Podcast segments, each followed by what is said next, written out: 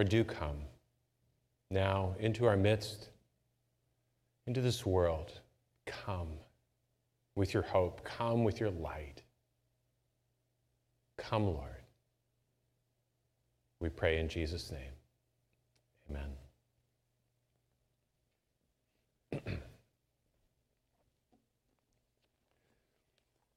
Over Thanksgiving break, I was I finished reading a fascinating uh, book by one of the pilots who flew um, during the Battle of Britain in World War II. The book was by Geoffrey Wellum. It was called First Light. And in the book, Wellum describes a strange inversion that happened to him during the war. While his country was coming under attack, from time to time he would go from his base where he was flying two or three sorties a day and his life was interwoven with those of his fellow pilots, he would go from there to the home that he grew up in and spend time with his mom and dad and then return to the base. And in the midst of all of that, his home no longer felt like home. It was wonderful and secure to see mom and dad again, but I don't know, things weren't quite the same for some reason. I found I was fidgety and and unable to converse easily. And effort was required when it should have been so easy. As always, my room was ready for me, not a thing changed. It's a strange situation. When I'm away from the squadron, I want to get back again, and when I'm on my way back, I want to turn around and go far away.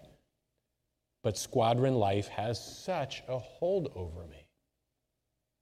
What a great analogy for the way that you and I experience how our home has been, our experience of home has been shattered, not only in these last nine months as a result of the COVID virus, but over the whole length of our lives as a result of a world war of a very different sort, as a result of a spiritual upheaval that has uprooted all of us as human beings in a fallen world in all places and times. The Bible has a really unique way of making sense of the world that we live in. And in the heart of that understanding is the conviction that, contrary to all appearances, this world in which we live is not our home, at least not our ultimate home. The Bible's way of making sense of the world and our place in it rests on four crucial ideas. Here's the first one God made us for relationship with Himself. We exist by God's choice, and He made us for relationship with Himself. That's why we're here. It is our one primary purpose as human beings to find our home in God, not in the world or in anyone or anything or any circumstance that is a part of this world, but in God who made this world. Have you ever stopped to just think about that? That God made you for this express purpose to be in a love relationship with Him for eternity? John chapter 14, 23, Jesus said, If anyone loves me, my Father will love him and will come to him, and we will make our home with him. God wants us to find our meaning in Him, to find our peace in Him, to find our, our place of belonging in Him, to find our happiness in Him, to find our security in Him, to find our life in Him, to find our home in Him. Have you discovered yet the reason that God created you and put you here? How would you answer the question, why am I here? First, God made us for relationship with Himself. Here's the second crucial idea we are all alienated from God, we are all exiled, we are all far from home. Apart from God doing something to change it, we are all spiritually homeless people. Just like Wellum going home from his base during the war and becoming confused about which one was his true home and which one was just his temporary residence, we human beings here on this earth are alienated from our true home which is God Himself. Paul talks about this in Exodus chapter 2 when he talks about us being separate from Christ, excluded from citizenship, foreigners to the covenants, without hope, without God in the world, far away from God. What is your experience? Does God feel near to you or does God feel far from you? And if he feels far from you, why do you suppose that is? Why do you suppose that God, who made us to be in relationship with him, would feel far from us? Well, that leads to the third crucial idea. First, God made us for relationship with himself. Second, we're all alienated from God. We're all far from home. Third, without exception, we are all looking for home, and also, without exception, we are all looking in the wrong direction. We're all looking for home. Henry Nouwen, in his uh, fascinating book, The Return of the Prodigal Son, says, There is something within me that lies far beyond the ups and downs of a busy life, something that represents the ongoing yearning of the human spirit the yearning for a final return, an unambiguous sense of safety, a lasting home. But in spite of that fact, the fact that there is a home that is made for us, that is waiting for us, a home for which we were made, and there is a longing for that home inside all of us, in spite of all of that, that longing within us for home. We are a spiritually homeless people. And we will never stop settling for the spiritual equivalent of a bridge to push our grocery cart under and spread out our blankets beneath. The biblical term for this is idolatry. Looking to something that isn't home, that can't be home, to be home for us. When we hear the word idol, what comes to most of our minds is a little carved statue perched on a pedestal. But an idol is anything that we put in God's place. It's anything short of God that we look to to be for us and to do for us what only God can be and do. So, another way to think about an idol is a counterfeit home. Idols are the places that we turn to to give us peace, to give us a sense of belonging, to give our lives meaning, to make us happy in search of those things, we inevitably turn and look in every direction but up. We're encouraged in this by the culture that surrounds us, aren't we? Especially the aggressive consumer culture that seeks relentlessly to sell us happiness in a bottle, or happiness on a plate, or happiness in a box, or happiness on a hanger, or happiness on four wheels.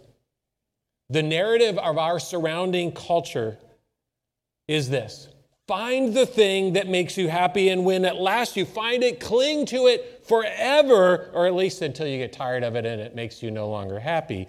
And then find a new thing that will make you happy forever and cling to that.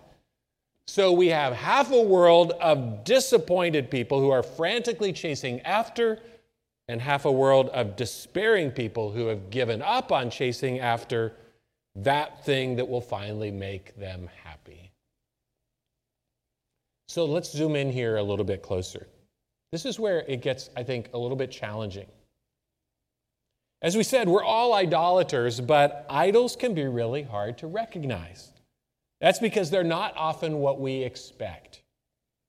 How many of you have a little shrine in your basement with a little carved figurine on it before which you offer goat and animal sacrifices on a weekly basis? Anybody? Nope, nobody. So none of us are idolaters, right? Well, wrong. In Galatians chapter 4, verse 8, Paul says, When you didn't know God, you were slaves to things that are really not God's at all. How many of us have idols? According to the Bible, all of us. It's part of how our fallen human hearts are bent. So, what are some of these idols? Well, where do we look for love, for joy, for peace, for belonging, purpose, happiness, fulfillment? We can look in several directions. Obviously, we can look to negative things, things that are sinful and destructive in and of themselves, things like pornography or gambling or illegal drugs, all of which, by the way, during the pandemic have, have uh, increased dramatically in uh, the amount of people involved in them. The problems connected with these sort of negative idols are obvious. They are destructive things, things that hurt us and things that hurt the heart of God.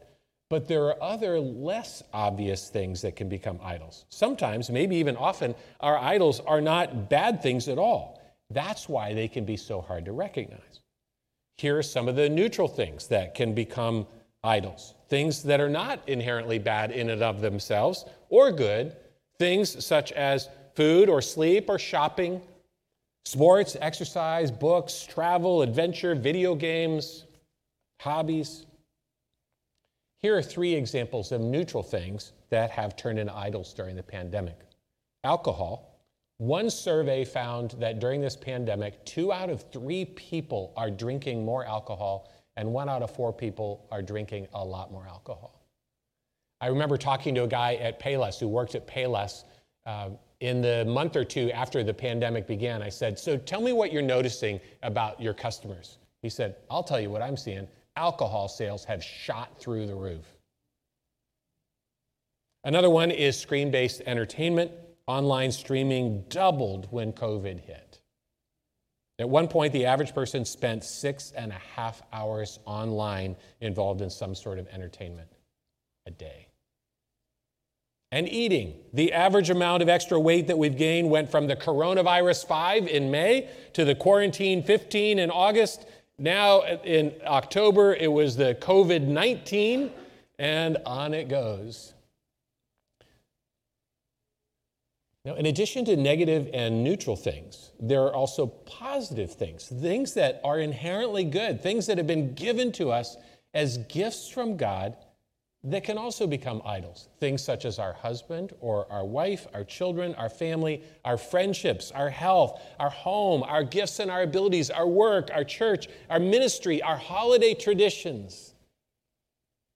Anything can become an idol. I remember a scene in the movie, uh, the Western Silverado, where one of the characters adopts a stray dog, and his partners say something like, you never know what strange thing his heart will fall for. Well, that's true of all of our hearts, isn't it? When it comes to neutral and positive things, the problem is not with the thing itself, obviously. The problem is when it becomes disproportionate in the place that it has in our hearts and the hold that it has on us. Wait, my husband? My children, I'm still stuck on that. What do you mean my children can be an idol, or my health, or my family, or my church work? Even wonderful God given gifts can become idols when we shift our focus off of the giver and focus solely on the gift, shifting from seeing the gift as a cause of our enjoyment and start to look at it to be the source of our fulfillment. If we invest something, even a wonderful something, with too much meaning, if we attach too much of our well being to it, we will inevitably find ourselves robbed of the very peace and happiness that we are trying to extract from that thing. Nothing that God has created can fulfill us. Only the God who created us and everything else can do that.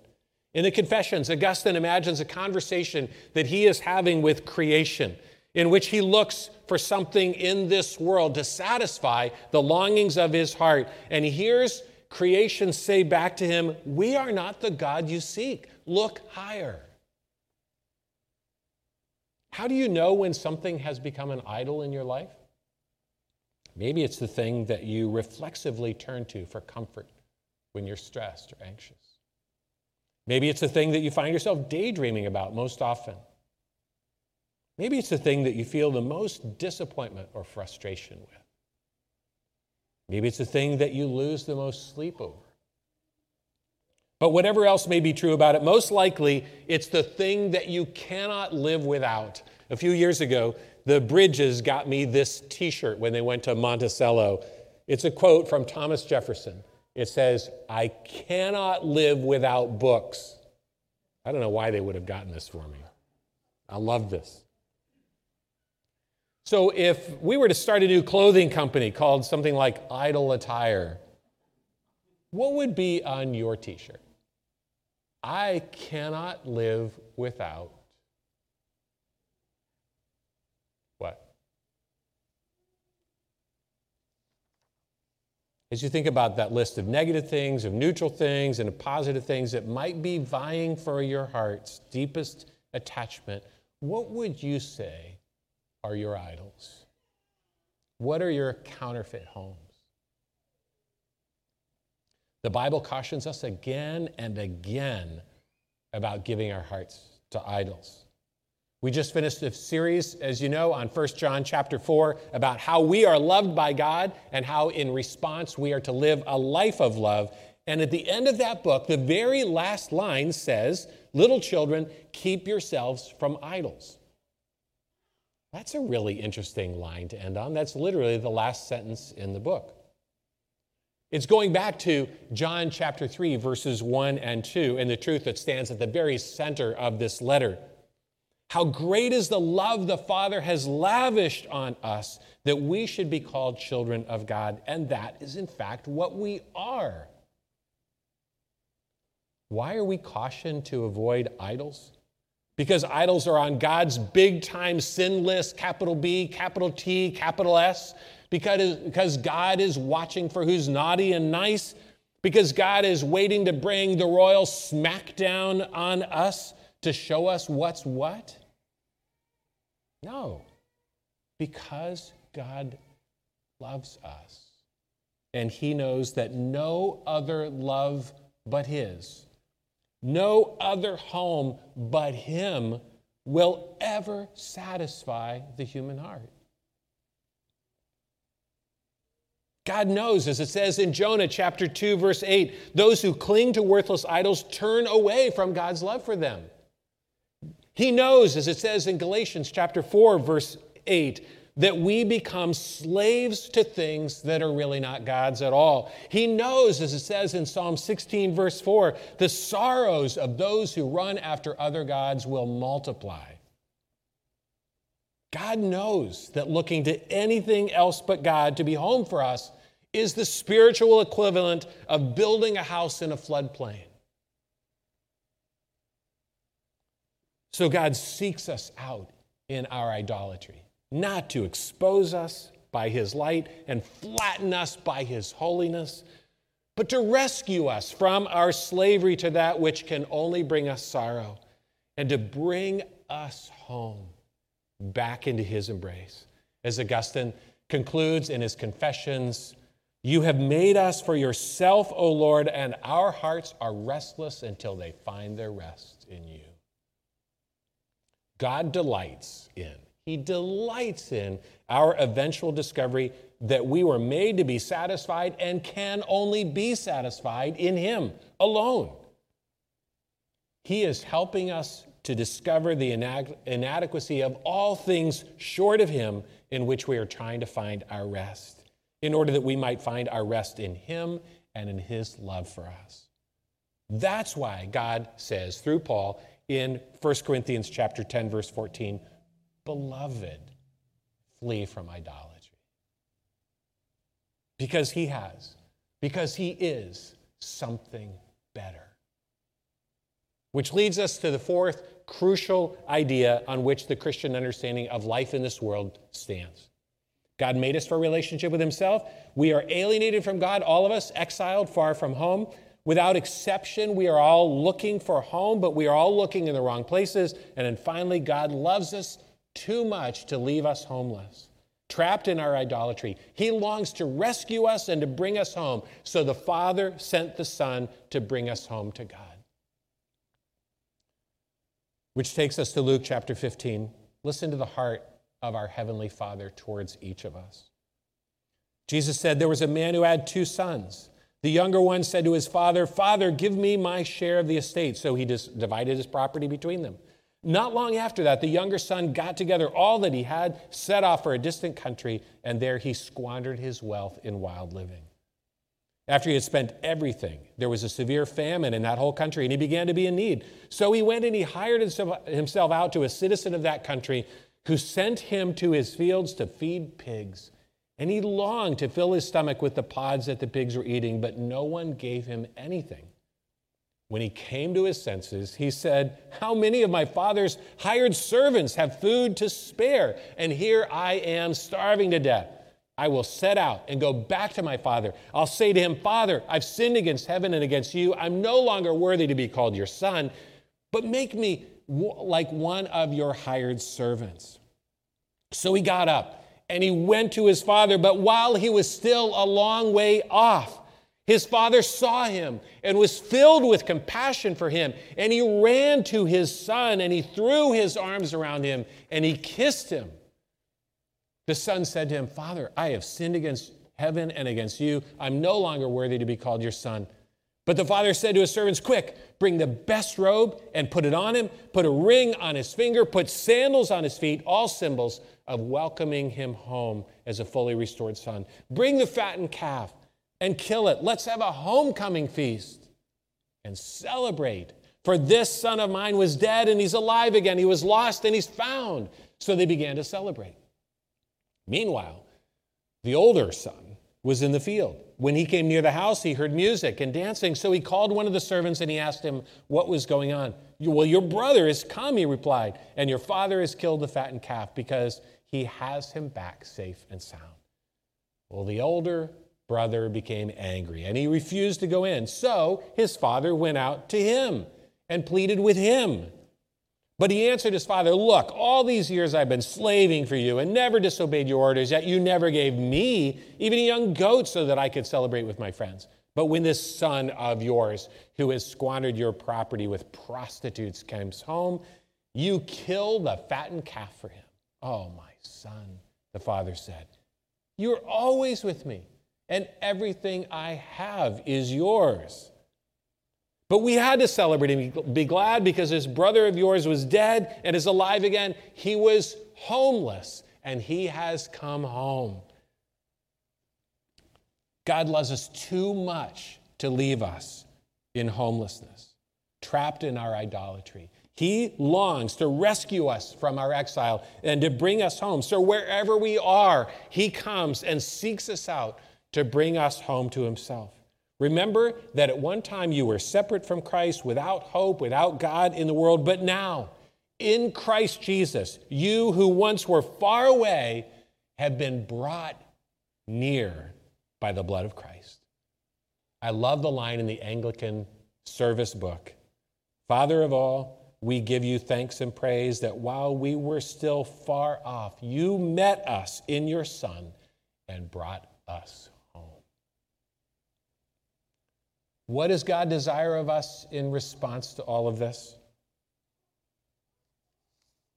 He wants us to repent. The first words Mark records Jesus saying as he begins his ministry are The time has come, the kingdom of God is near, repent and believe the good news. But repentance is another one of those words like idolatry that we can so easily misunderstand and layer with all kinds of negative meaning. Repentance is not an impersonal word. It's not about following and breaking rules. Not first, it is a relational word. It's about where our heart's home is. Isaiah chapter 30, verse 15 this is what the sovereign Lord, the Holy One of Israel, says Only in returning to me, that's the translation of this word repentance, only in returning to me and resting in me can you be rescued. We repent from something, yes, from sin, from idolatry, from self reliance, but we repent toward someone. We are invited to repent. And in that, God is saying, don't just make it about playing the religious game, about following the religious rules. Run home. Return to me. Turn away from those counterfeit homes and make me your heart's home right, let's play ball.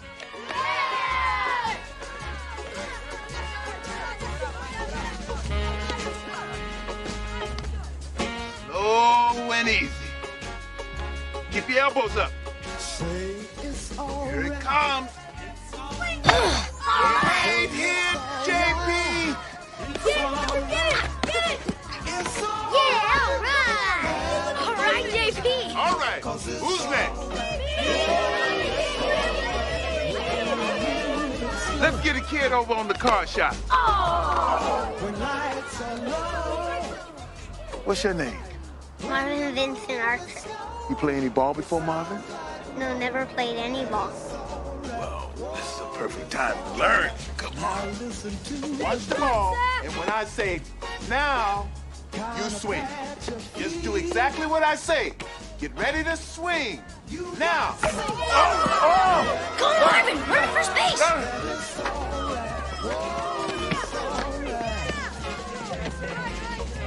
You stay on base and do just what I say. We got runners on first and second.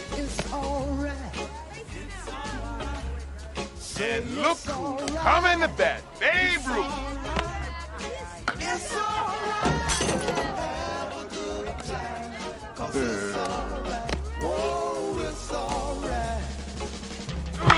Whoa! Go, Marvin! Run home! Run home, Run home! run home, run home. Run home, run home, Hey, Marvin, where you going? run home, run home, run Hey, home. where's he going? What happened? Polo run home. He did.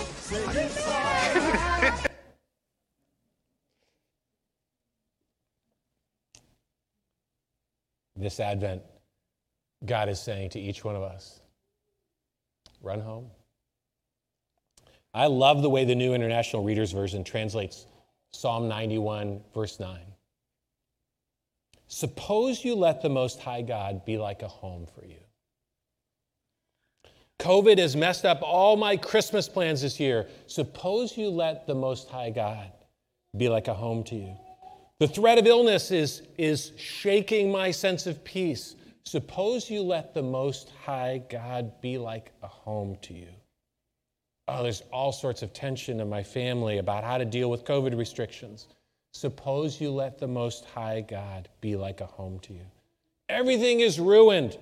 Church is different. Traditions are messed up. Home doesn't feel like home anymore. Suppose you let the Most High God be like a home to you. Travel restrictions are keeping you from going home for the holidays and you're alone. Suppose you let the Most High God be like a home to you. You come to see some potential idols in your life, some places where you might be trying to turn a housewarming gift into a house itself. Suppose you let the Most High God be like a home to you. Much as you love them, your husband, your wife, your kids, or your parents always manage to disappoint your expectations over the holidays. Suppose you let the Most High God be like a home to you. This Christmas, let's run home. Run all the way home. Lord, we say with the psalmist throughout all the generations, you have been our home. Oh, come, oh, come, Emmanuel, and ransom us, captive here, mourning and in lonely exile, until the Son of God appear.